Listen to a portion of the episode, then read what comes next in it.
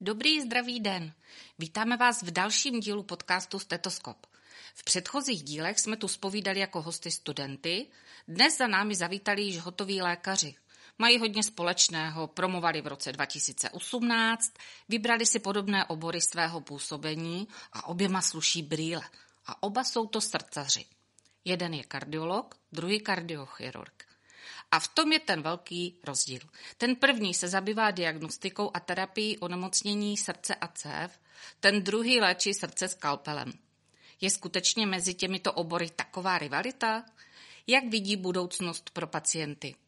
A nezapomněli na to, že i oni byli ještě nedávno mediky?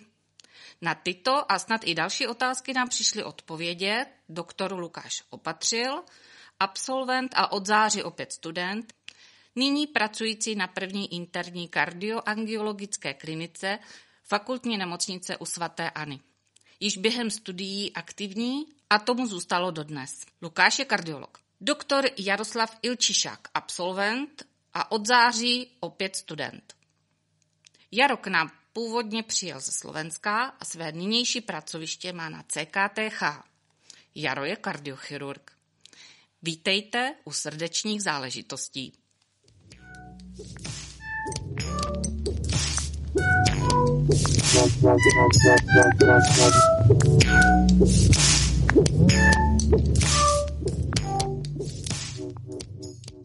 Já vás vítám u dnešního dílu. Dnešní díl s názvem Srdeční záležitost se bude týkat dvou mladých lékařů, mých kamarádů, kteří se věnují ve svém odborném životě srdci. Máme tady kardiologa Lukáše Opatřila.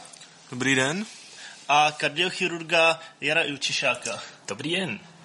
Tak, dnes si povídáme jednak o tom, jaké jejich obory jsou, jaké byly a vlastně stále ještě trvají jejich začátky, co bylo snadné, co je naopak je nejvíc zarazilo při setkání v praxi a dozvíme se i něco o jejich osobních pohledech na tyto obory. A o osobním životě nic? O osobním životě možná taky uvidíme. Ale to znamená, že lékaři mají osobní život. To zase jako... My chceme nalákat studenty. Dobře. Mají osobní život. Tak jo, já začnu na Lukyho. Luky, proč jsi vybral kardiologii? No, uh, já jsem původně na medicínu šel s tím, že jsem chtěl dělat spíše neurologii, jo, tímhle směrem. Ale potom postupně, když jsem přišel do té kliniky, tak mě zaujala interna a zhruba v páťáku jsem se rozhodoval vlastně, co z té interny by mě bavilo nejvíc. V tu dobu jsem poměrně náhodou narazil na mého nynějšího školitele, docenta Panovského, eh, který mi nabídl, že my do pátého ročníku jsme museli vždycky absolvovat jednu jakoby studentskou práci. A on mi nabídl, že bych si tu studentskou práci mohl udělat vlastně u něj na tématu magnet srdce a u toho je vlastně poznat kardiologii. No a tehdy mě ta já jsem na to kývil, ta kardiologie mě hodně zaujala, už jsem u toho zůstal. V kolikátém ročníku to bylo studii? Eh, v půlce pátého ročníku. Uh-huh. No a co si teď na kardiologii nejvíc užíváš? Bereš to jako dobrou volbu? Pro mě jednoznačně. Uh, ona je super v tom, že je strašně má strašně široký závěr, záběr. Člověk si v tom může jednak, eh, jako já, když je spíš neinvazivní, tak tam má ten ultrazvuk, echo srdce, po případě magnet srdce. Naopak, když je invazivní, tak může dělat elektrofyziologii, implantovat kardiostimulátory, eh, může dělat intervence na koronárních tepnách. Myslím si, že si v tom jakoby takhle každý může najít. Dobře, to zní super. No a co jako podle tebe nevýhoda? Co jako tak vnímáš nejvíc, jakože že tě občas trochu mrzí, nebo jak bych to... Pro mě osobně je teda největší nevýhoda, že vlastně pracuji na první interní kardioangiologické klinice a že vlastně máme interní spát, takže jakoby kromě té celé kardiologie, tak máme ještě spoustu vlastně všeobecně interních pacientů a ta všeobecná interna je taková náročná, mnohdy, mnohdy nevděčná, bych to tak řekl. Chápu, chápu. No, konec konců taky časem budu na pracovišti s interním skládem, tak asi uvidím sám. A co ty, Jaro? Jak jsi dostal ke kardiochirurgii? No, tak chirurgia pre mňa bola tak nejak jasná už odkedy som nastúpil, aj keď pôvodný nápad bol neurochirurgia, akurát, že som si to tak nejak rozmyslel v priebehu štúdia, pretože som zistil, že to neuro ma až tak nebaví. A nicméně vzhľadom k tomu, že aj väčšina našich ústavov je na kardiológiu, tak nejak zameraná fyziológia, ako keby prevažne to srdce. A to ma tak nejak celkovo bavilo tak potom to už bolo len o tom niekam sa dostať. No a mal som to šťastie, že sa mi podarilo dostať na našu kliniku, um, kedy som napíšal, na, napísal nášmu docentovi s tým, že sme sa stretli, úspešne som absolvoval pohovor a nastúpil som na kardiochirurgiu. Zároveň tesne predtým som si absolvoval stáž v Linci 3 mesiace na kardiochirurgii. Ešte ako keby absolvent, ale ešte předtím, než jsem nastúpil a, a tam se mi to takisto páčilo. Jo, to byl absolventský Erasmus, že? Tak, tak. Tak na ten se tě později taky vyptám, ale teď mm. ať neobě, neodejdeme od tématu začátku. Co, co si nejvíc užíváš teď jako mladý kardiochirurg? No, momentálně jsem na stážach, a čo je trošku limitujúce, na, ako užívať si ako mladý kardiochirurg. Nicméně, čo je strašně super na našem pracovisku je, že jsme většinu času na operačných sáloch, čo sa nie, nie všetkým chirurgom stáva a u nás áno. Takže fakt, že väčšinu pracovného času trávim na sáloch, kde, kde pracujem a reálne nás spúšťajú veľa veciam, ako väčšinou odoberáme sa fenu, ale zároveň postupom časom otvárame hrudník, zatvárame hrudník, robíme drobné výkony. Teraz sa nejak snažím sa dostať k tomu, aby som postupne robil odbery e, orgánov na transplantácie, ktoré takisto spada pod naše centrum, vzhľadom k tomu, že sme aj transplantační. A, no a to je tak, takéto hlavné. Jo, to jsem se tě právě taky chtěl zeptat, protože kardiochirurgie má trošku pověst jakože přísně hierarchického oboru, že vyloženě jako tu pravou práci dělají až ty zkušenější Můžeš to potvrdit nebo vyvrátit? Jakože k, k čemu se dostaneš, jako když nastoupíš na kardiochirurgii? Uh, to je pravda, respektive hierarchia je absolútna pravda. A na druhej strane to nie je o tom, že by sme nič nerobili. A vzhľadom k tomu, že pri operácii bypassoch a treba aj spraviť odber žily. To je taká tá Sice je to taký drobný samostatný výkon, ale nie je to, nie je to ako keby samotný operačný výkon na srdci. A to, robíme prevažne my mladí, v podstate takmer výlučne my mladí. A málo kedy to odberajú starší kolegovia. A zároveň je pravda, že v podstate nič nerobíme na srdci. Už som tam nejaký druhý rok, ale zároveň z toho už 8 mesiac na stážach. A jediné, čo eventuálne k čomu som sa dostal, bolo našívanie bypassu na, na aortu. Na srdci toho človek moc nenarobí prvých pár rokov, ale zároveň už potom kmeni sa nás snažia postupne učiť, zároveň to máme aj v tom vzdelávaní, aby sme tam spravili nejaký, nejaký počet výkonov, nejaký počet zavedení mimotelného obehu a zároveň nejaké našitie bypassov a tak a to všetko človek musí do tých 7 rokov absolvovať.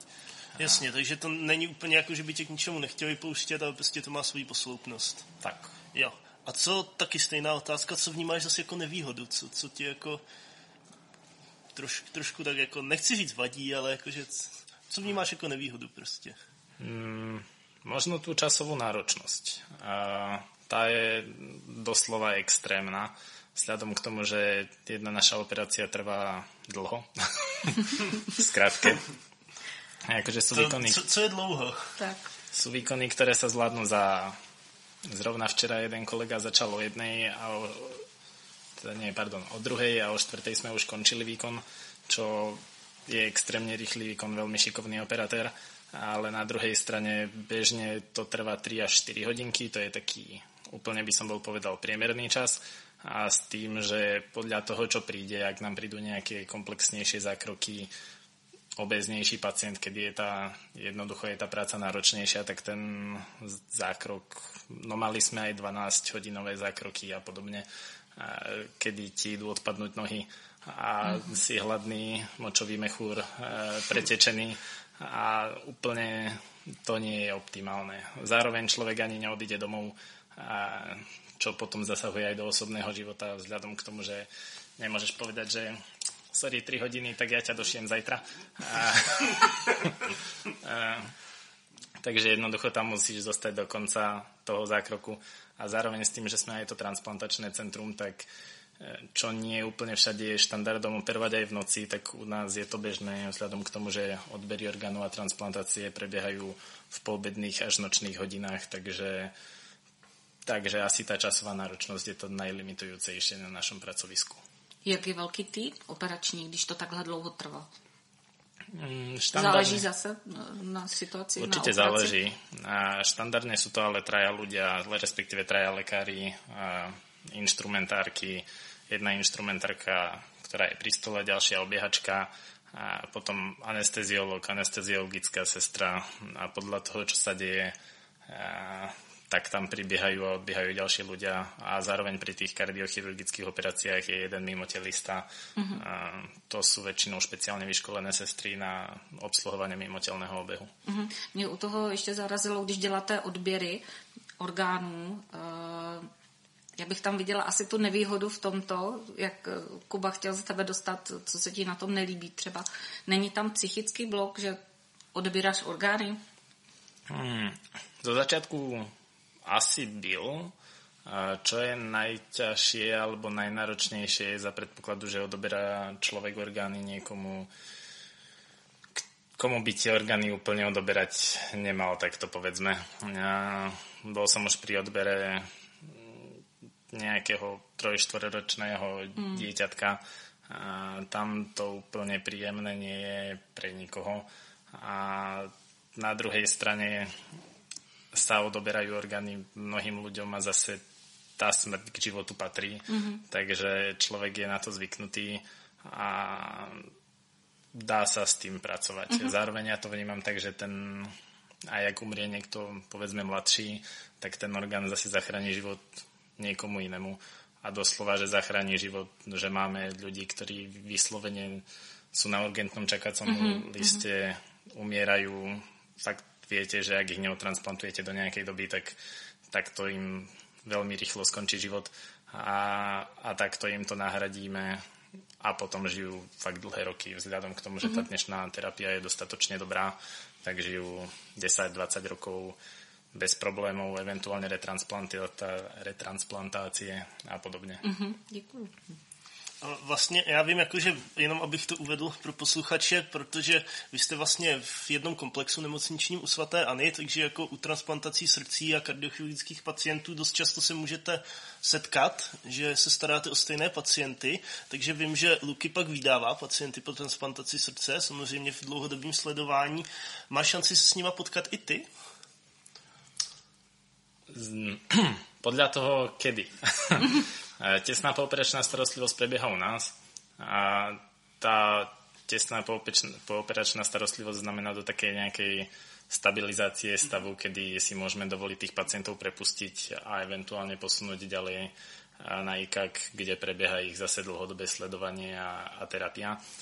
Zároveň ale sa staráme v, akých, v prípade akýchkoľvek, či už chirurgických komplikácií alebo s nejakou imunosupresí, kedy teda prebieha väčšia reakce, tak sú zase prijatí naspäť ku nám.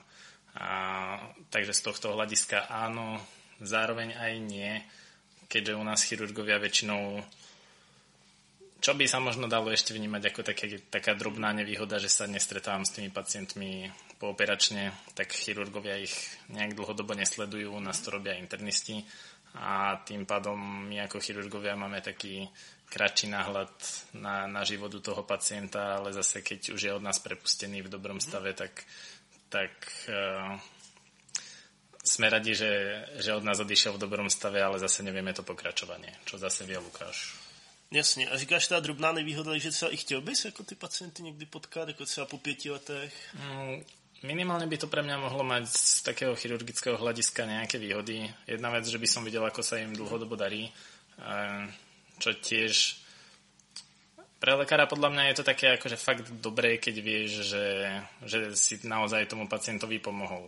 A u niektorých pacientov by sa dalo doslova pochybovať, či sme im pomohli alebo nepomohli, lebo my sme síce ten operačný výkon spravili, ale keď je to nejaký extrémne starý človek, tak e, to už je také morálne dilema, že či mu tá operácia viac uškodí alebo pomôže, pretože on sa z tej operácie vôbec nemusí ako keby zotaviť z dlhodobého hľadiska a zostane ležiaci na lôžku.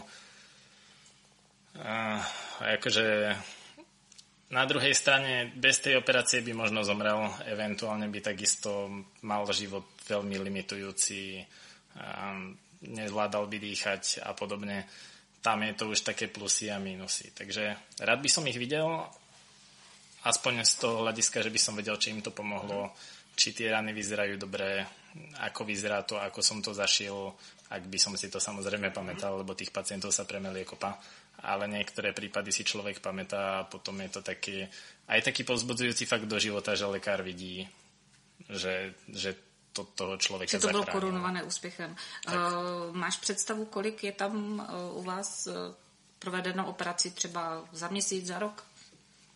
Mm, viem nejak zhruba počty z roku 2018, tak to bolo 1200 kardiochirurgických zákrokov a okolo 200 transplantácií. Mm-hmm. Myslím, že 120 mm-hmm. ledvín zhruba, a 60 jater a 40 srdcí. Mm-hmm. Orientačně, ty čísla nejsou přesné. Mm-hmm. Tak jo, tak to jsme se tak jako pomalučku, polehůčku dostali už k tomu sledování po operaci, takže vlastně ke kardiologii, k se vrátíme k Lukimu. Jaký byly začátky vlastně v kardiocentru? Co bylo nejtěžší, jako když si vlastně čerstvý absolvent tam nastoupil den jedna až den, řekněme, 60? No, tak jako každý začátek, tak bylo samozřejmě těžké přejít do té reality, kde jako, když je tam jako třeba student na stáži a je nějaký problém, tak jde za tím lékařem, jo, se poradit a tak. No a teďka najednou chodí lidi za váma. Já jsem teda začínal na arytmologii, kde je to poměrně náročnější, jsou tam vlastně všichni pacienti na telemetrech. Jana se jenom, že tě přerušuju, Jana se kouká zmateně. No to ano, takže, tele a metry dohromady, prosím. To vysvětli pojem. Aha, to znamená, že ti pacienti vlastně mají na dálku sledovaný vlastně EKG, životní funkce. Mm. Jo, takže jakoby vidíme ten rytmus a když tam mají třeba nějakou maligní arytmii nebo tak, tak můžeme vlastně hned zasáhnout a právě to jsem byl asi první týden v práci, kdy tam pacient měl opravdu těžkou maligní arytmii a zrovna, zrovna přišli za mnou, co teda s pacientem e, udělat. No, tak jsme to nějak vyřešili, ale to byl to je vždycky tak jako nejtěžší tady ty první. Potom člověk, když jako vidí, jak se to v praxi dělá a dělá to znovu a znovu, tak je to čím dál tím snadnější. No a potom samozřejmě Eh, ty služby. Eh, jako myslím si, že úplně každý jsem měl ze své první služby velké obavy, ale tím, že jsem ve velkém centru, tak eh, mám poměrně luxusní postavení v tom, že opravdu tam mám nějakého vedoucího, který je, myslím si, že vždy atestovaný a že opravdu mám tak říkajíc komu volat. Mm-hmm. Jo, když je to, když se mi komplikuje pacient, tak a sám už nevím, tak můžu zavolat tomu vedoucímu služby, když už je to opravdu špatný, zvažujeme tam intubaci, tak se zavoláme ARO. Tím, že jsme vlastně fakultní nemocnice a velký komplex, tak máme, máme v tomhle tohle... Podporu i jiných pracovišť. Přesně tak, mm-hmm. to výsadní postavení. Jasně, takže když třeba já vím, že ty jsi i hodně jako zaměřený na výuku a na výzkum, takže to jsou takové věci, které člověk samozřejmě zažije jenom ve velkém fakultním centru. A kdybys měl vzít tu klinickou část, jako někdo nás třeba poslouchá mladý kardiolog, aspirující, do, teď bude dokončovat šesták, doporučil bys mu začínat spíš jako ve velké nemocnici nebo v něčem malým? Já bych byl upřímný, když se mě na tohle vlastně někdo zeptá, docela často se mě na to ptali mhm. třeba lidi, co jsem poznal v rámci prvákovin, co jsem dříve dělal, tak tím na to odpovídám, že eh, si myslím, že je dobrý začít v, nějakým, v nějaké menší nemocnici, mm-hmm. jo, kde člověk vlastně dostane takový všeobecný základ.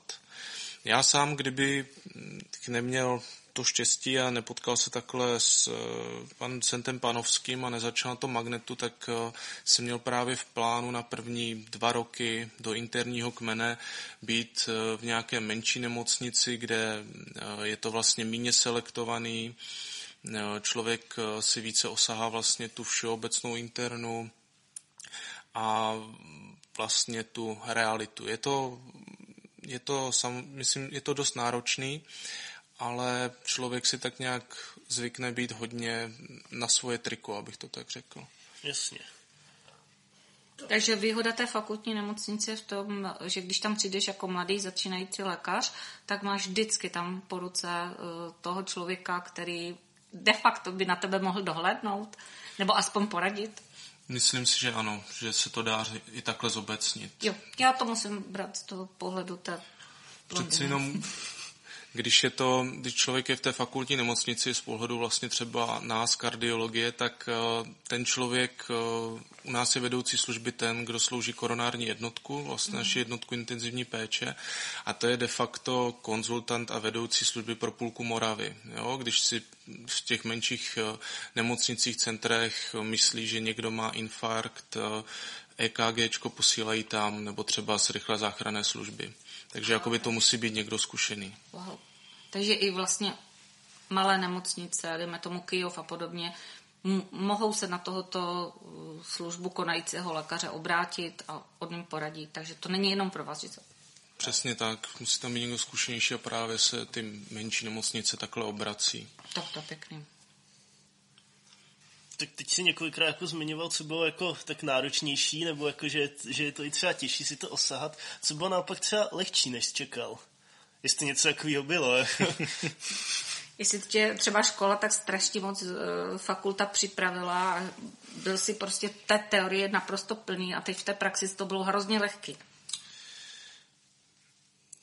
Je to spíš tak, že v té škole je to je to dost teorie. Jo? Je to potom něco úplně jiného, když člověk jde, jde do té praxe a nedá se na to úplně připravit. Jo? Vlastně každý potom to svoje centrum, to svoje pracoviště má nějaký svoje dané postupy, jak to řeší, i svoje zkušenosti. Není to jenom o tom, co se člověk teoreticky naučí. A snadnější možná bylo Eh, to, jak mě vlastně eh, na té klince přijali. Mhm. Jo? To se třeba někdy řeší, že se bojí zavolat těm vedoucím jo? nebo těm starším kolegům. Tady u nás téměř vůbec.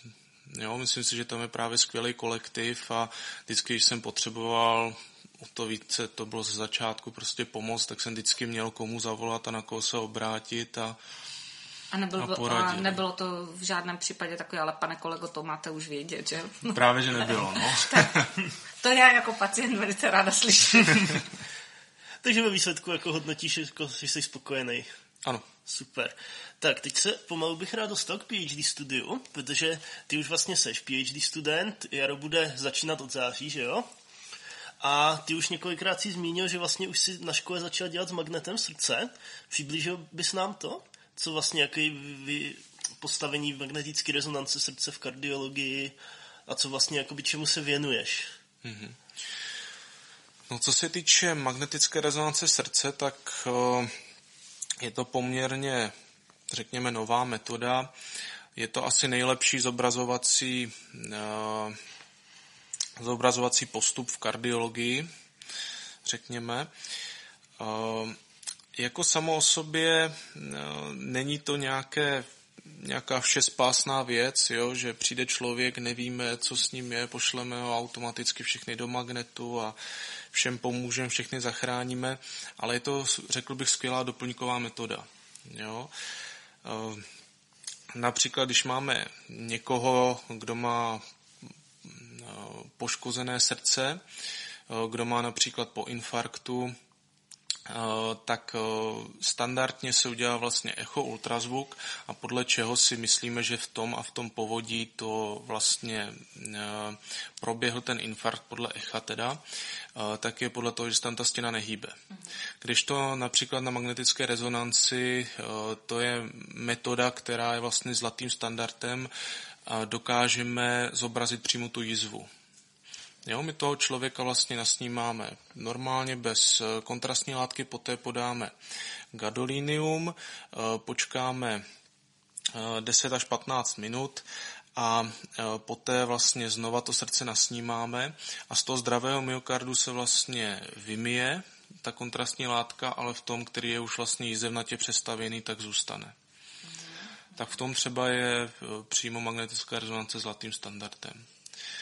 A jak to vlastně postupuje dál, tak přes takový další speciální techniky se dostáváme e, do fází, kdy e, jsme schopni zobrazit to poškození srdce ještě před, eh, když je to vlastně ještě strukturní pouze, kdy to není funkční, abychom to zobrazili vlastně na tom ultrazvuku. Takže vlastně ve chvílích, kdy začíná právě tady ta fibrotická přestavba. Ale tam se teď, teď tak spíš dostáváme. Takže myslíš, jako, že magnet je budoucnost kardiologie, jo? že se to bude rozvíjet a rozšiřovat to využití? Nevím, jestli řek, říct přímo budoucnost kardiologie jako takové, to spíš ne, ale myslím si, že o, jako velice významná a dobrá pomocná metoda v kardiologii má určitě budoucnost. Hm, super. Já jsem na magnetu srdce už taky byl sám, takže je to, je to, jak dlouho u vás trvá magnet srdce pro pacienta jako z pohledu? Mm-hmm. Je to podle toho, co, co od toho očekáváme, jaké informace chceme. Eh, může být eh, základní vyšetření, kdy je bez kontrastní látky a je to vlastně, měří se objemy, zobrazuje se vlastně ty komory, jak fungují. To je tak na 20 minut a dá to tak zhruba, řekněme, třetinu informací o, těch, o tom srdci, jakou jsme schopni z magnetu dostat. Potom to rozšířený tam se vlastně přidává potom to gadolinium jako kontrastní látka a to vyšetření trvá mezi 40 a 60 minutami. Podle mm-hmm. toho, jakoby, jaké sekvence, co přesně za otázky co chcete zodpovědět. Mm-hmm. Ten pacient je u toho přivědomý nebo má, je nějak speciálně připraven na to? Ten pacient je přivědomý jako při mm-hmm. standardním vyšetření magnetické rezonance je potřeba, je to i trošku limitace té metody, aby ten pacient vlastně dbal pokynů toho vyšetřujícího a hlavně eh, dýchal, dýchal tak, jak je potřeba. Mm-hmm. Protože ve většině náběru těch dat je potřeba vlastně nabrat to v zadrženém dechu. Ono to trvá řádově 5-10 sekund, dá se to nastavit vlastně, jak dlouho to bude trvat, ale ten člověk tohle jakoby musí vydržet, což někdy může být limitace u těch starších pacientů. Je tam stres třeba takhle i toto vy můžete vidět, že ten člověk má, dejme tomu, syndrom bílého pláště a že tam přijde a teď mu to srdce začne bušit a vy hned řeknete, je to špatný, to je špatný, anebo je to věc, která se normálně děje, ten pacient je jenom nervózní a během toho vyšetření se vám klidní a už vidíte, že přichází do normálu. Samozřejmě ze začátku bývají z toho nervóznější, ale jak se začne s tím vyšetřením, jako přesně se jim vysvětlí, že vlastně o nic nejde, že vlastně budou ležet v tom gantry, alias jak se říká tunelu mm-hmm. a jde jenom o to, aby dbali vlastně těch pokynů, by správně dýchali, tak se většina uklidní. My u toho i snímáme takovýma speciálníma elektrodama, mm-hmm. co jsou alespoň částečně imunní na to silný magnetický pole, takže vlastně vidíme tu tepovou frekvenci a spíše se potom uklidňují. Mm-hmm. Jo, dá se to i vlastně nastavit, to je taky jeden z parametrů vlastně na tu tepovou frekvenci mm-hmm. přímo, co má ten člověk. Takže tam až taková limitace není. Spíše mm-hmm. limitace u těch třeba starších, co jsou někdy dušní i v klidu, jo, což zvlášť mm-hmm. u mhm. těch pokročilých srdečních selhání může být. A tak tam někdy mají problém vlastně udýchat celou tu sekvenci. Mm-hmm. No, můj zážitek z magnetu, já jsem se ptal schválně jako na, na tu dobu, jo, protože já asi jsem teda byl hodně nespolupracující pacient, protože si pamatuju. No tak jsi doktor, že? Já, no to mi bylo 15 tehdy, to Aha. ještě nebylo tak... Chtěl jsi být doktor. Chtěl, chtěl jsem a ještě jsem nebyl. A já si pamatuju, že tehdy jsem se tam v tom tunelu pak skoro dvě hodiny. Vylez jsem jak lehce ugrovovaný kuře, úplně spocený, nebyl jsem schopný ani se postavit. jako to není odstrašující příklad, jo, jako nauky o pacienty, nebojte se toho, ale... A, ale jako minimálně jako musím říct, že ze začátku ten stres, mě třeba nevím, jestli se s ním setkáváš, hrozně vyděsilo poprvé, vlastně jsem zažil magnetickou rezonanci, jak je to hlasitý. Když se ozvalo jako první to zabušení, tak mě vyletěla tepovka si myslím tak na 200, jo, jak jsem se fakt šíleně lek. Setkáváš se s tím, že jako pacienti jsou překvapení z toho, jak jako je, je to hlasitý v tom tunelu? Nebo, nebo už je ta technologie zase za těch deset let dál, že už to není problém? Já si myslím, že je to jak říká, že ta technologie je prostě dál, oni se pořád vlastně zkracují ty sekvence, mm-hmm. zkracuje se doba náběru, tak je možný, že to vyšetření, který ty jsi měl, tehdy dvouhodinový, tak dneska opravdu stínám za těch 45-60 minut. A no, spíš se s tím nesetkávám, že by opravdu měl až takovou reakci. Já sám jsem vyšetření magnetickou rezonancí srdce mhm. podstoupil mm-hmm. a mě třeba to nedělal žádný problém. Hm, tak jsem asi já. Byl problém ve mně. Dobře, a tak zmiňoval si to, jako, že, se, že se věnuješ tomu magnetu i nějaký využití, co se týče třeba nějaký fibrózy. Já jako ze studií a od tebe jako taky vím, že se to využívá třeba na amyloidózu a další věci, které způsobují hlavně srdeční selhání. Takže to je ten směr, kam by se chtěl pak směřovat. Protože, jak jsi říkal, ta kardiologie má spoustu suboborů. Asi spíše ano, spíše tímto směrem. Jo, dobře. Takže ne, nejseš jako typ, co by, co by šel do intervencí nebo takhle. Ne, ne, ne, já, já, já se tím moc netajím, já jsem prostě ten neinvazivní, mě vyhovuje. Konzervativní. Ten, tak, tak, mě vyhovuje ten magnet, echo bych se rád naučil pořádně. Jasně. Spíš tím směrem, no. Dobře. Jestli tomu dobře rozumím, takže kardiolog je ten lékař, který dostane od kardiochirurga pacienta a potom si ho dolečuje a sleduje ho. Ale... A nebo naopak i je kardiologie ten první lékař, který přijde, eh, se kterým přijde pacient s nějakým problémem. A když je to dobrý kardiolog, tak kardiochirurg je bez práce. Je to tak? No, tak bych to úplně, eh, úplně asi nedefinoval. Teda tohle je teďka můj osobní pohled, já doufám, že se tím nikoho nedotknu, ale jak já to vnímám, jak já to vidím, tak eh, přijde pacient, co prostě má nějaké potíže, ať už srdeční selhávání nejčastěji, že prostě je dušný.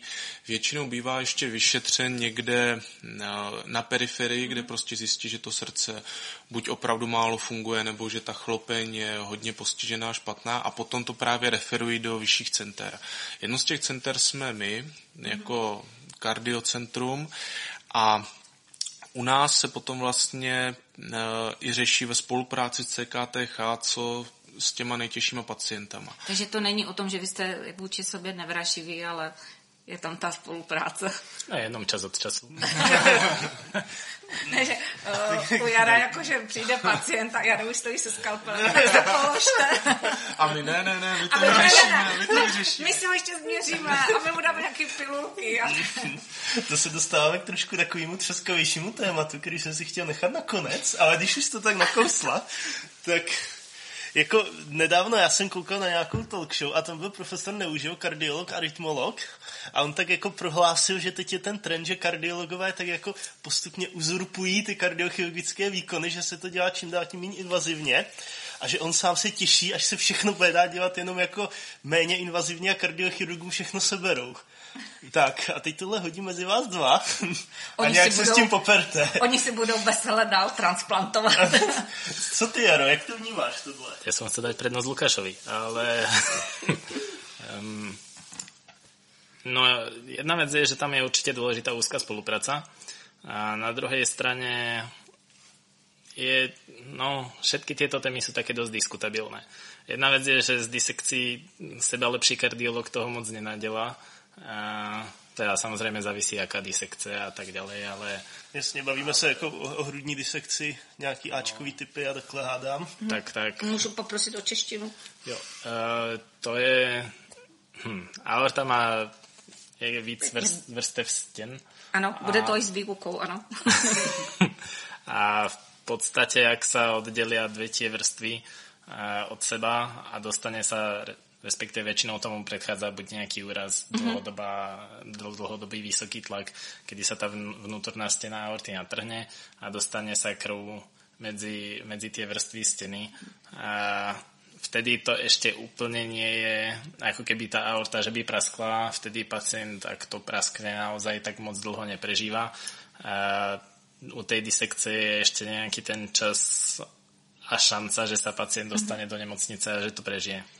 Mm-hmm. A oni sú rôzne typy, na rôznych miestach sa to stane, môže to zasiahnuť rôzne odstupy tepien a podľa toho sa to treba zdá riešiť aj konzervatívne, ale to už sú väčšinou bečkové typy, to znamená, že, že aorta má taký oblúk, najprv prebieha hore, potom dole a keď je ten typ, že sa to aj stane, aj to potom prebieha len na tej aorte, ktorá ako keby zostupuje smerom dole, tak tam sa to niekedy rieši konzervatívne v podstate kardiologický liekmi a podobne. Uh-huh, uh-huh. A eventuálne sa tam dá dať nejaký ten stand graft ale, ale čím výš to je, čím bližšie k tomu srdiečku, tak mm-hmm. tým častejšie sa to rieši chirurgicky, Chirurgicky. aby, mm-hmm. aby to ne, nepostihlo nejako tie odstupy tepien a tak. Ale aj tam sa dá niekedy pristupovať nejak konzervatívnejšie, mm-hmm. ale to je všetko už moc komplikované. Mm-hmm. Tak na, na jednoduché vysvetlenie. Mm, děkuji. A, za málo. no, uh, já jsem se teda ztratil normálně. Jo, bavili jsme se o, o tom, jak některé výkony se převádí na tu méně invazivní cestu. Ano, Uh, jakože myslím si, že ta spolupráce je asi taká ta najkomplexnější, respektive taky ten najko, najkomplexnější názov, protože keď sú tie tepny postihnuté na, na veľa miestach, tak sa to väčšinou už potom začína riešiť kardiochirurgicky. Keď, keď je iba jedna stenóza, tak sa to snažíme vyriešiť čo najmenej intervenčne a pre toho pacienta ako keby s najkračšou dobou. A na druhej strane všetko má svoje plusy a minusy. A aj tie chlopne, ktoré sa už dnes dajú nastrelovať cez, cez stehno, tzv. tavy, a tak tie majú tiež svoje výhody, nevýhody s tým, že ono to má kratšiu životnosť ako treba z tie chirurgické chlopne. Zároveň e, sa tam dá dať ako keby mnohokrát menší priemer tej chlopne a keď je to u niekoho mladého, síce sa už dá dať treba aj chlopne do chlopne a keď, keď ako keby prechádza životnosť tej jednej chlopne, ktorá sa tam už predtým dala, ale dať to zase niekomu 30-40 ročnému mm. úplne už sa potom limituje to, že chlopne do chlopne, do chlopne, do chlopne, to už úplne... Ja, časem to zacpeš. Tak, takže Takže tam to musia riešiť kardiochirurgovia. Takisto sú pacienti, ktorí už stenty mali a jo. už dať tam ďalšie stenty je zase náročnejšie, limitujúcejšie. Zase sa to musí riešiť kardiochirurgicky. Takže ako áno, časť výkonov nám kardiologovia berú a na druhej strane potom sú tie výkony, ktoré jednoducho už, už inak nejdú Jasně, a chápu, že třeba jako nový srdce jako netransplantuješ přes, přes stepnu. Hmm. Začal ne, teda. Musí Takže jako ve výsledku jako nebojíš se jako do budoucna toho, že, že by časem jako tvůj obor přišel o všechny výkony a musel si se živit v McDonaldu nebo, nebo tak. to asi nie. A minimálne neverím tomu, že úplne všetky výkony a keď už tak na nás budú zostávať tie najkomplikovanejšie. No. Je pravda, že, že je aj nejaká krása v tých kratších a jednoduchších zákrokoch, ktoré nám bohužiaľ asi kardiologovia vezmú, ale, ale a, myslím si, že takmer najisto sa nebude dať všetko vyriešiť mm-hmm. kardiologicky. Ty, Luky, souhlasíš s tímhle? Já si myslím, že Eh, vlastně nejpřednější, o co jde, je vlastně pacient a proto je potřeba vlastně úzká spolupráce. Jo, medicína je týmový sport a proto většinu vlastně takhle rozhodnutí o těch pacientech máme na indikačních komisích, jo, kdy je tam vždycky buď, eh, buď se koná u nás a přijde kardiochirurg, nebo naopak eh, my jdeme tam. Je to důležité v tom, že prostě některé nálezy, ať už eh, těžce postižených koronárních tepen, eh, se nedají řešit jinak než prostě kardiochirurgicky bypassem. U něčeho, co je sporné, třeba ten pacient eh, celkově není v dobrém stavu, ta operace s tím otevřeným hrudníkem by ho spíš víc zatížila, tak je lepší třeba i u nějakého těžkého nálezu se pokusit spravit to vlastně tím stentem intervenčně, jakoby u nás a je potřeba opravdu postupovat takhle individuálně. Mm-hmm. O to více třeba u takových věcí jako transplantací, kdy tam se opravdu na té transplantační komisi schází opravdu mnoho odborností a je to probíráno vlastně ze všech, ze všech úhlů pohledu. Jo, a prostě bohužel ne každý, kdo to srdce má tak špatné, že by samo o sobě bylo vlastně k transplantaci nebo k implantaci vlastně pumpy, tak uh, interně a vůbec po jiných stránkách na to má, aby vůbec zvládl tu těžkou pooperační péči. Mm-hmm. Takže proto je potřeba vlastně tohle tohle všechno zvážit. A když uh, narazil tady Jaro vlastně na Tavy, tak to je vlastně věc, co tak jako trošku přechází těm kardiologům, jo, to je vlastně náhrada aortální chlopně vlastně cestou uh, arterie střísla. Jak je to vlastně teď napsáno, tak to spíše pro ty uh, těžší pacienty, který by vlastně uh, docela, za, který by zatížilo vlastně otevřený ten hrudník a je to teda jako, pokud vím, jedna chlopeň, co se takhle vlastně dělá, uh, takže ta role je tam pořád nezastupitelná. A stejně, když je právě nějaký takový mladší pacient, co je interně na tom líp, tak spíše se vlastně zatím preferuje to chirurgické řešení, ať už se jedná o mnoho důvodů, ta trvanlivost, zkušenosti s tím, jakoby delším přežívání s, toho, s tímto typem chlopně a tak dále. Ale to je opravdu komplexní otázka, co se řeší na úrovni jako nejvyšších odborných společností. Já znám osobně pár lidí, kteří uh, prodělali, jestli můžu říct, prodělali transplantaci srdce. Uh, jejich jeden ze zážitků, se kterým se mě svěřili, tak bylo to, že nebali se ani té operace, všechno proběhlo tak, jak má, a že potom, co je strašně zarazilo, tak ta bolest toho hrudníku, jak vlastně se otevře ten hrudník, tak následně se to zase poskládá zpátky dohromady. A že potom bylo nejhorší, říká srdce všecko dobrý, ale to bolelo, ty svaly mezi tím a ty šlachy jak mě natáhly a já než jsem se smrštil zpátky do toho původního stavu, tak to jako opravdu, jak kdyby člověk byl po velikém mm, výstupu na Mount Everest, tak strhaně si připadali a bolestivě teda, takže asi pro vás to bylo to vyznamenání, že srdce dobrý, všecko, ale vy jste je prostě natáhli. To asi jo, ale tak eh, akože jedna vec, že je to strašně velký výkon, který neviem, či by sa dal prirovnať výstupu na Mount Everest, ale na druhej strane nie je jednoduchý ani, ani operačne a zároveň bohužiaľ pilíme kosti tým ľuďom mm-hmm. a tie sa zrovna v oblasti hrudníku mm, no to sa nedá zafixovať tak, ako sa zafixuje ruka, že z ňou človek nehýbe a potom o mnoho menej bolí ten hrudník jednoducho. No, ten človek musí dýchať, že? Tak.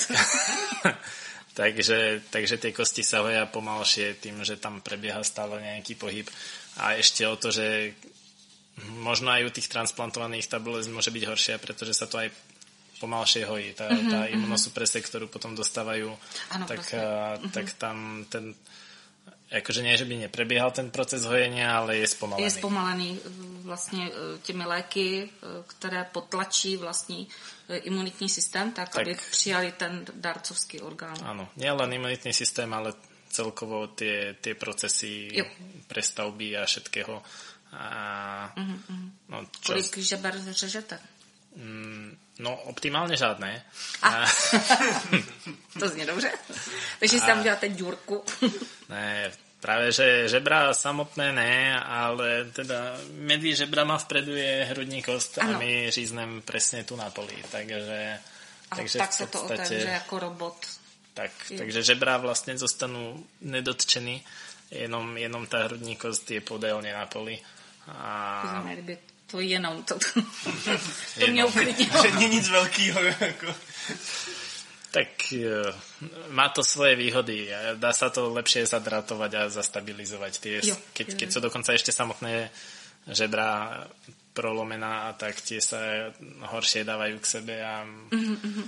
no to si nedovolím úplně povedať, ale verím, že by to mohlo bolet z dlhodobého hlediska mm. ještě viac. Ale mm. sám s tím zkušenost, chvála Bohu, nemám. Dobře, tak teď jsme tak jako se dotkli toho, kde ty obory se hodně stýkají.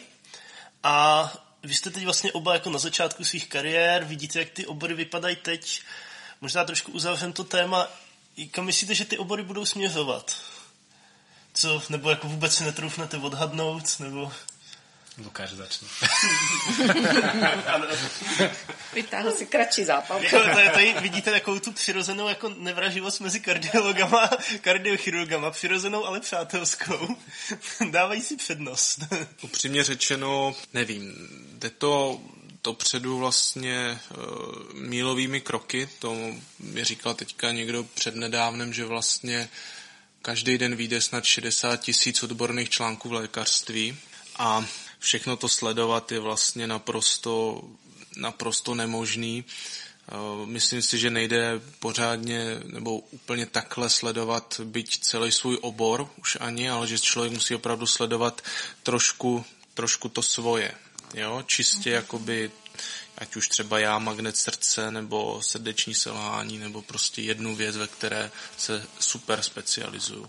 Kam to, bud, kam to půjde dál? Jakoby Těžko říct, no podle mě nejde říct kardiologie jako taková, jo, Ně, někam jinam se bude rozvíjet intervenční kardiologie, kde právě uh, jsou ty tavy, kam se dávají vlastně, kde dělají vlastně ty stenty na těch koronárních tepnách. Někam úplně jinam půjde arytmologie, jo, ať už uh, v systémech kardiostimulátorů, uh, implantací defibrilátorů, nebo elektrofyziologie a úplně někam jinam vlastně srdeční selhání. Mm-hmm.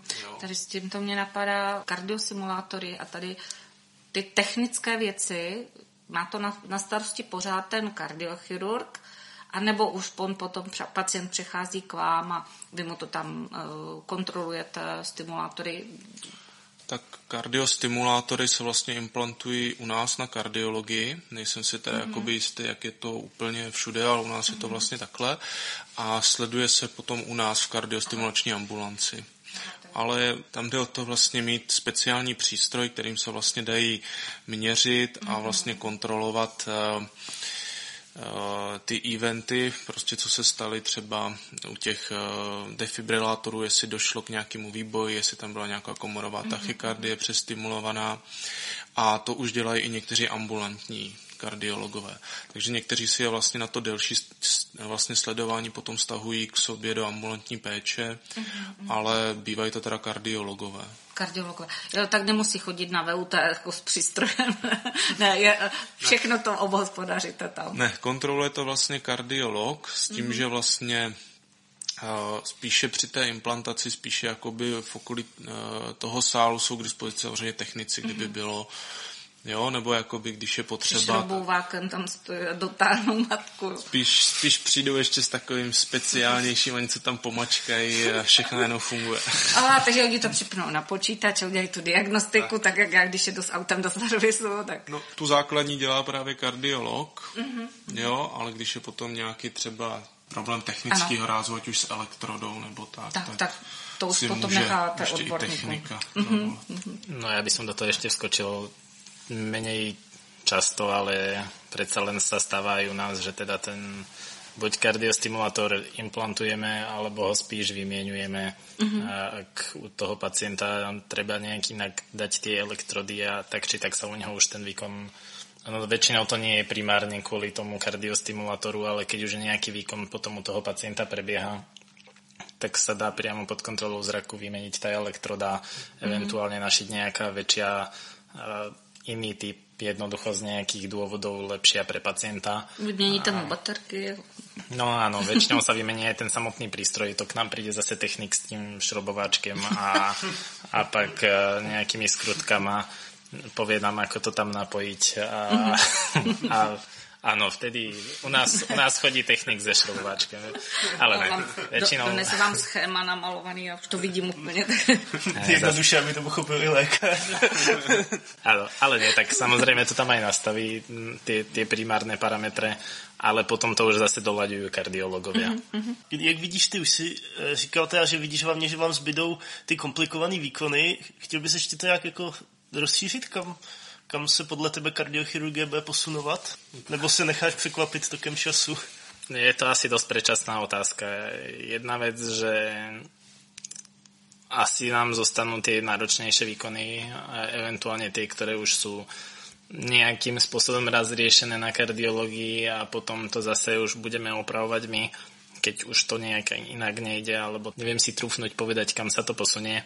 A momentálne som teda počul, že už prebieha nejak respektíve prebehol pokus toho, že geneticky modifikovali prasačie srdce eh, na to, aby malo ľudské antigeny a s tým, že sa môže potom transplantovať ľuďom. A vraj sa už podaril aj ako keby taký posun, že etickou komisii bolo dané, že najprv musí prebehnúť prvých 10 transplantácií u šimpanzov alebo nejakého druhu opice, teda proste mm-hmm. podobný človeku.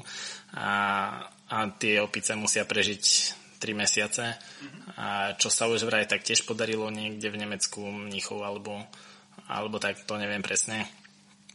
A tým pádom, ak by sa ukázalo, že to má dobré výsledky, tak možno by sme začali viac transplantovať, pretože momentálne sú mnohí tí ľudia, respektíve nie sú odtransplantovaní práve preto, že máme limitujúci počet srdcí a s tým, že jednoducho tým pádom nemôžeš indikovať toľko pacientov, respektíve snažíš sa vybrať tých mladších s, lepšou perspektívou prežitia, a to srdce musí byť viac postihnuté a tak ďalej a tak ďalej. A za predpokladu, že by sa ukázalo, že vieme vyrábať, respektíve no, vypestovať, vychovať nové srdiečka a teda nebudú okolo toho až také veľké etické a morálne dilemata, mm-hmm. lebo predsa len zase kvôli tomu budeme musieť usmrtiť nejaké iné zviera.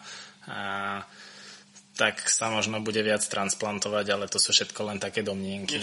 A, ale viem si predstaviť, že potom mnohí, ktorí sú limitovaní, lebo ich ešte neodtransplantujeme, lebo nie sú na to indikovaní, ale zároveň tie potíže im výrazne omedzujú život, tak by sa to robilo viacej. Mm-hmm. Ale to už fakt Boh vie, kam sa to posunie.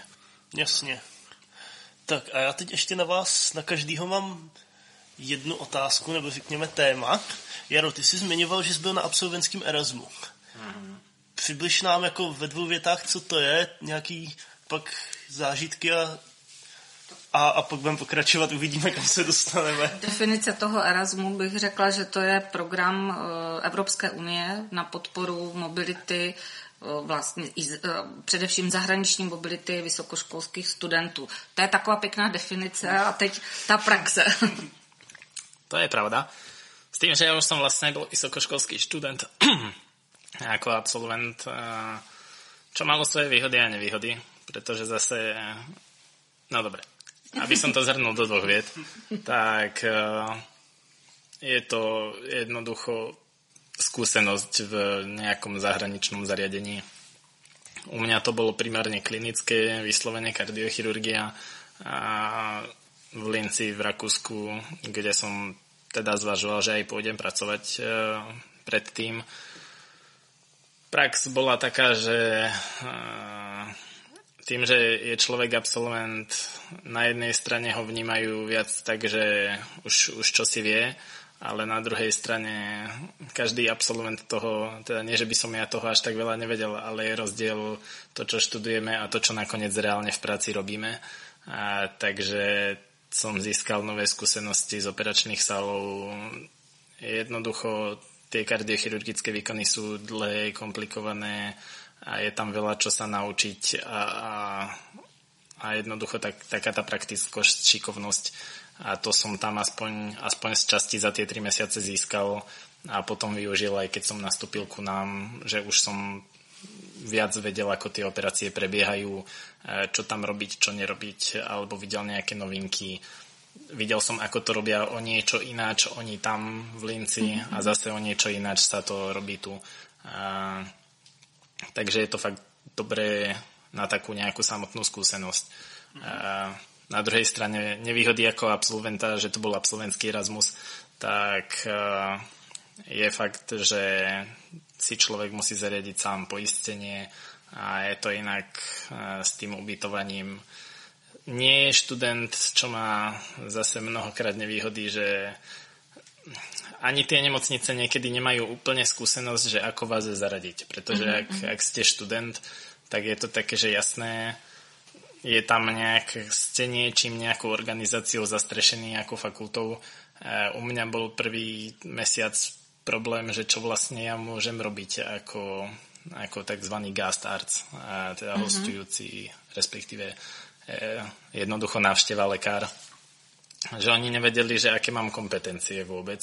Takže prvý mesiac som tak nejak pokúkoval a iba sa pozeral a chodil po oddeleniach, lebo oni vyslovene nevedeli, či mi môžu vôbec dovoliť byť na operačke a asistovať mm-hmm. pri operácii, lebo, lebo nie som ani v lekárskej komore a nie som ani, ani pod fakultou, takže oni boli, oni v tom mali sami také nejasno.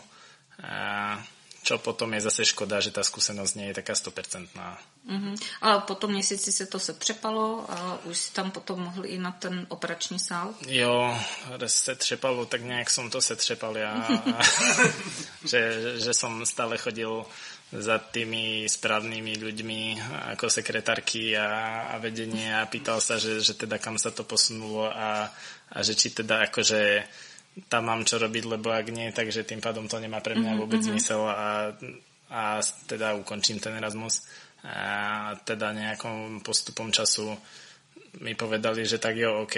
A už to viac neriešili, asi by som to tak bol povedal. Takže my musíme poděkovat Jarovi, který prošlápl pěšinku do Lince a teď tam píšleme všechny absolventy.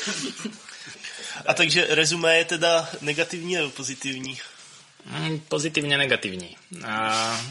Ano, dal jsem ti dvě možnosti, vybral si si třetí. Nie, tak určite je to skvelé na to získanie skúseností. Zároveň človek vidí, ako sa to robí ináč. A ja som zvažoval, že tam respektíve pôjdem niekam do Rakúska robiť, ale že nastúpim v Čechách hlavne z toho, že som nemal pocit, že by som sa tam toľko dostal k tej samotnej chirurgii a skôr by čo sa nedá povedať, že tu sa človek dostane všade v Čechách. Mnohokrát ani tu tí absolventi nie sú, že vyslovení na operačných sáloch a podobne. A bohužiaľ tam bolo dosť, aspoň z mojej skúsenosti viac uprednostňovali tých Rakúšanov. A Nemci ani nie, lebo predtým som bol ešte rok v Neme- teda mesiac v Nemecku, e, rok predtým.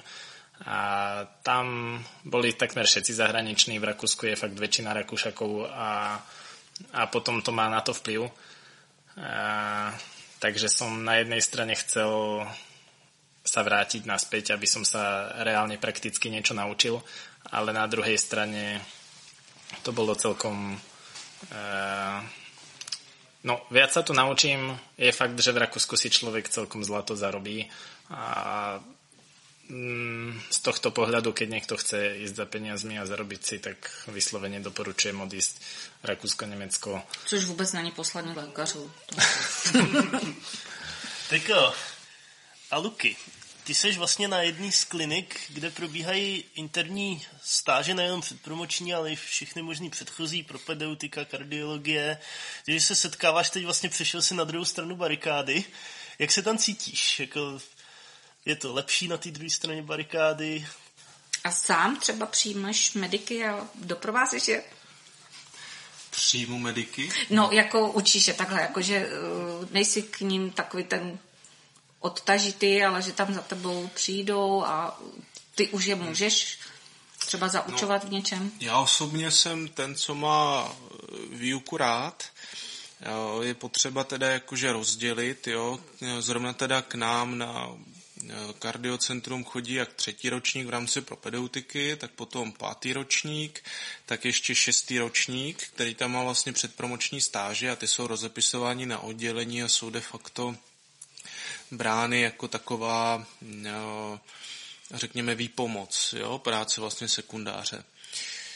Eh, já osobně a ti jakoby nejmladší od nás, tak eh, vyučují vlastně část té propedeutiky třetíáků, kdy vlastně oni tam mají no, snad, snad to řeknu dobře, on se to tak nějak mění, eh, že, že tam mají čtyři hodiny výuky psané, z toho první dvě, dvě hodiny jsou vlastně teoretické, kdy je má vlastně starší zkušený lékař jim jakoby řekne nějakou teorii a potom jdou vlastně na tu praktickou část těm pacientům, kde se rozdělí na menší skupinky a právě eh, já vedu jakože jednu z nich. Mě to baví, jen je prostě někdy uh, problém uh, to všechno postíhat, když to tak řeknu. A to zní už jako kliše, že nás lékařů je málo. To asi všichni slyší všude. Ale uh, když se to tak vezme, tak na tak velký centrum, jako jsme třeba my, tak je to strašně složitý to propočítat protože kromě těch oddělení, co jsou jakoby vidět, jo, tak je potřeba zajistit ještě provoz všech ambulancí, je třeba zajistit echa, je potřeba zajistit vlastně konzíly a interní po nemocnici a ono to potom nabopnává, nabopnává, když si člověk uvědomí, že jsou kolegové po službě, kdy my máme vlastně jeden den na službě máme tři lékaře, obden čtyři, tak vždycky jsou potom druhý den po službě, takže tam jakože chybí, tak potom dochází k situacím, kdy opravdu jakoby je toho personálu docela zoufale málo. No jo, tak se prostě někdy stane, že Mám i ty mediky, přijdou mi vlastně jakože na tu výuku, ale v tu chvíli jsem sám na oddělení, přijdou tam dva příjmy a to se nějaký stalo, že jednou ten příjem byl docela jakože životohroží situaci, jo, tak jakoby je potom potřeba potřeba to vlastně nějak, nějak zvládat. No. Ale i toto je zkušenost pro toho medika, když vidí, že prostě to není uh, jako a tady podám paní pilulku a přijdu k dalšímu lůžku a najednou je tam příjem a musí se opustit standardní práce a jde se dělat uh, záchrana života, takže ten medic to vidí úplně Vzal jsem je tam tehdy sebou, no, ne teda, mm-hmm. ne teda všech osm, nebo kolik jsem měl na starosti, mm-hmm. by vypadalo asi docela divně před tím pacientem, mm-hmm. ale uh, nějakou menší skupinku mm-hmm. jsem právě tam sebou vzal, vlastně řešil mm-hmm. to před něma, no. Tak to je vlastně jedna věc a druhá věc jsou ten, ten šestý ročník, kteří by nám vlastně měli už, pomáhat. už vlastně pomáhat. Já se snažím jakože začlenit, že nám třeba vlastně pomáhají s těma příjmama, což je vlastně to, co by oni měli vlastně zvládat. Eh, skládá se to vlastně z toho, že přijdu za tím pacientem, odeberou anamnézu, to už se učí v rámci právě toho třetího ročníku, udělají základní vyšetření, to by taky vlastně měli umět a potom to zapíšou a někdo takhle z lékařů by měl přijít vlastně a zkontrolovat to. Mm-hmm. A potom se vlastně odvíjí od toho, abych to tak na, na, na ostro řekl, jak jsou šikovní, co potom uh, jim můžu vlastně dál tak nějak nabídnout. Když jsou jako šikovní opravdu mi pomůžou, tak potom mám čas jim věnovat a třeba jim vysvětlím, co je zajímá, nějaký EKG s nima projdu, to je většinou mm-hmm. pro ně vlastně strašák. No a když nejsou a víceméně mě ty příjmy po nich kontrolovat a přepisovat trvají díl, než kdybych to dělal sám, tak potom se jim víc už věnovat nemůžu a mm-hmm. potom ani oni nebývají třeba s tou stáží spokojení. No. Mm-hmm. Takže vzpomeneš si na svoje studia a řekneš si tak, musím se jim věnovat, jinak jim to nebude vůbec nic platné. Snažím se, no. Snažím se, jak to jde, ale té práce jakoby mm-hmm je, je většinou hodně. Ano. Tam mě ještě napadá ta myšlenka, samozřejmě jsme zmínili to, že lékařů je málo, jestli není pacientů moc v tom případě. Jestli by neměla se kardiologie zaměřit na prevenci a říct, tak poslyšte, budete zdravě žít, budete se velice dobře stravovat, tak potom vám ubyde možná ta práce. Je, je to třeba otázka prevence? Onemocnění srdce nebo já to můžu teďka jakoby vztáhnout spíše na sebe, na tu svoji situaci a ta je spíš problematická ne v té kardiologické stránce. Mm-hmm. To je, jak jsem vlastně předesílal z začátku, že jsme interní kardioangiologická a že my máme vlastně interní spát. Mm-hmm. Jo? Že se mhm. vlastně o část Brna staráme o všeobecně o všeobecnou internu, jo, takže tam řešíme někdy krvácní do trávícího traktu, jo, bolesti břicha, infekce, pneumonie, takové věci, co primárně by jako na kardiologii být neměly. No a s tím vlastně, jak stárne populace a i vlastně s tím, jak eh, se zavírají ty menší nemocnice v okolí, napadá mě třeba Tišnov, kde dřív byla vlastně fungující nemocnice, teď už se tomu tak, tak úplně nedá říkat, tak eh, se vlastně zvětšuje ten počet pacientů, který se interně musíme postarat. A v tom je jakoby ten náš problém. Že jakoby, myslím si, že zrovna v, kardio, v kardiologii je ta prevence poměrně dobře propracovaná, že jakoby, že se snažíme, eh, zajímá nás a eh, proto i značné množství zákroků máme, abych to tak řekl, elektivně, to znamená, že prostě pacient má nějaký potíže, my ho vyšetříme, řekněme, že to je třeba k tomu, aby si provedla koronarografie, zkontrolovali ty tepny, jestli tam není vlastně k implantaci stentu ještě než dojde vlastně k infarktu, jo, nebo naopak někdo má nějaký potíže s rytmem, a ještě předtím, než dojde k nějaké maligní arytmii nebo k nějaké zástavě, tak prostě dostane kardiostimulátor nebo uh, defibrilátor. Ale problém je, že my už pomalu nemáme kam ty pacienty takhle dávat, mm-hmm. protože čím dál tím větší a větší podíl těch lůžek bohužel zabírají takhle ty všeobecně interní pacienti, kterým se taky snažíme pomoct, ale jednak jakoby není to přesně ta naše mm-hmm. uh, není, není to přesně ta naše specializace a o ty by se dokázali postarat třeba i menší nemocnice, které omezují provozy a tak, ale oni nedokáží prostě implantovat stenty, implantovat mm. kardiostimulátory. Jo, takže jakoby v tom, v tom je ten problém náš. A i jak to vidím vlastně u ostatních nemocnic, takhle u kolegů, co co se mnou studovali a tak se s nimi někdy potkám třeba nějakým srazu, tak eh, ten problém je spíš v těch spádech. Oni se mm. jakoby tak pomalu, ale neustále, zvě, neustále zvětšují, ta populace stárne, takže se dožívá vlastně těch, těch interních komplikací a mm. právě tady v té zajištění té akutní péče je ten mm. jakoby problém. Za mě ještě len tak velmi v skratke, bohužel ľudia, keď prídu ku, ku doktorom, nechcú počuť tú radu, že začnete cvičiť a chcú, aby sme ich problém vyriešili. A, ano, ano. Takže len toľko k tejto téme.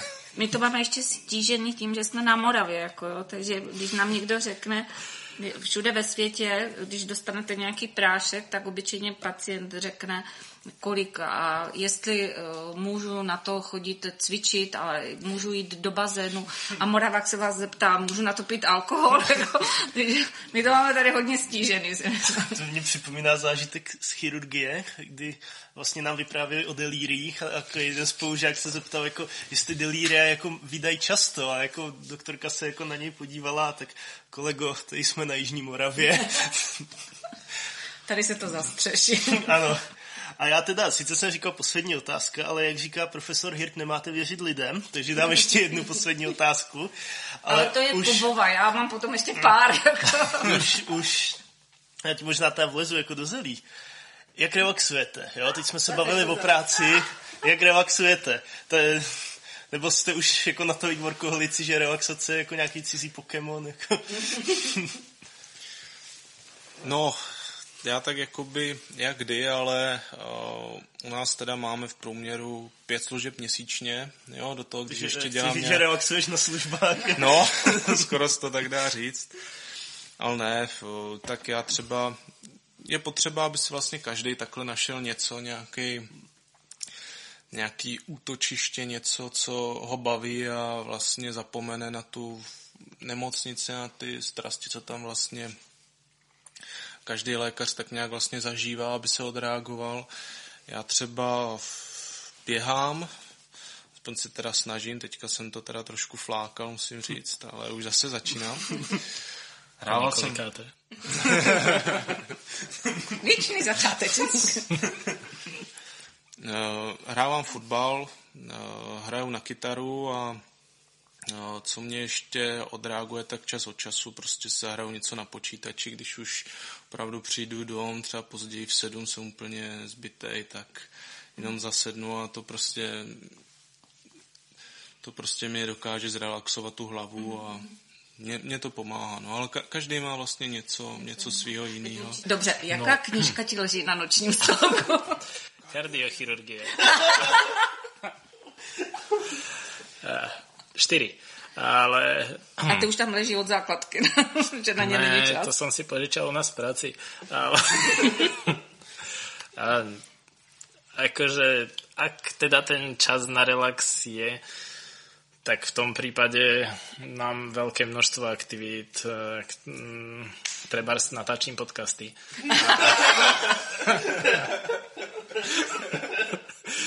Profi. Ale mimo iného.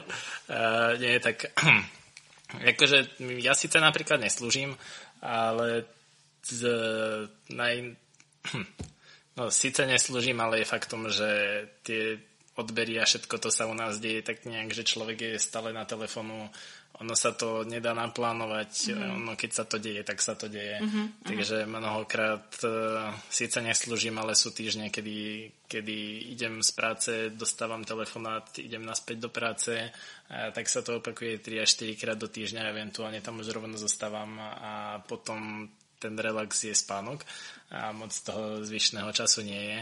Za predpokladu, že je, tak uh, potom je to už dle záľub. Uh, takisto sa snažím nejak behávať uh, po několikáté taky. Tak ty chodíš, ty vždycky vyjdeš z nemocnice, na mendláku se otočíš a jdeš zpátky. To taky. A jazdím na kole, zajdem do sauny mm-hmm, a podobne. A rôzne. A niekedy aj čítam teda. A aj niečo iné ako kardiochirurgiu dokonca.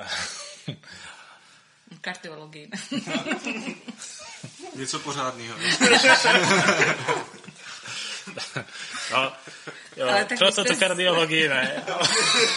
Ale ne. Tak vy jste zvykli z toho studentského života, že jste se nikam jako moc nedostali. Neříkal jsi, že chceš lákat studenty. Ne, tak, tak oni jsou zvyklí jako tak, ale stejně eh, byli aktivní i mimo eh, studia, to, takže Ano, tak zrovna jako my tři patříme me- mezi jako ty, řekněme, lehce specifické lidi, kteří svůj volný čas věnovali další práci. Takže Jo. Ne, ale tak samozrejme zajsť niekedy aj na tú študentskú party, mm-hmm. ak sa dá. eh, resetovat mozek. tak naše plesy sú strašne super, takže tie si užívam stále ako absolvent. Jaro dělal PR plesu? já dělal sponsoring plesu. Já dělal ty. A můžu Teď, doporučit, je to teď super. jste si to přehodili trošku, dobrý. Tak, a, takže, takže jak sa dá, kedy sa dá, tak Mhm. Takže ten sport určitě, že fyzická práce přijde až potom, třeba, že si pořídíte ty zahrádky a budete no. tam rýt. Tak a víc menej si, teda nic menej, více menej.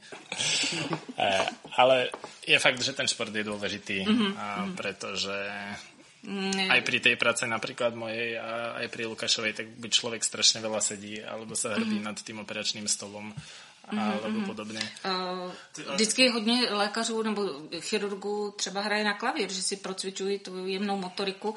U Lukáše je to možná ta kytara, no, Trochu, no. trochu. A máš taky něco takového, aby si procvičoval prsty? Mm, To si dostatočne procvičují v práci.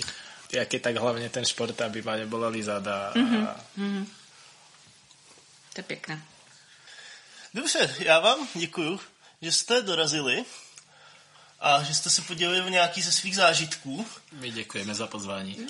Díky. A sice teda ještě mám takový nápad, sejdeme se za 20 let a povíme si o tom rozvoji těch oborů. Povíme si ten zbytek. Povíme si zbytek. Moc děkujeme a posluchačům děkujeme za jejich uši, za to, že nás poslouchali a budeme se těšit na příště. Lukáš dneska zmínil uh, opět strašáka. V jedné větě si to tam říkal a mě to brnklo, protože příští podcast bude o strašácích. Takže malá anotace na příště. A mějte se pěkně, doufám, že vás v životě jako pacienta neuvidím. Ďakujeme takisto a podobne. Mějte se.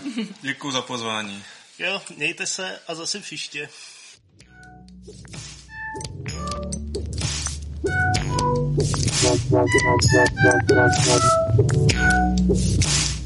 Yeah.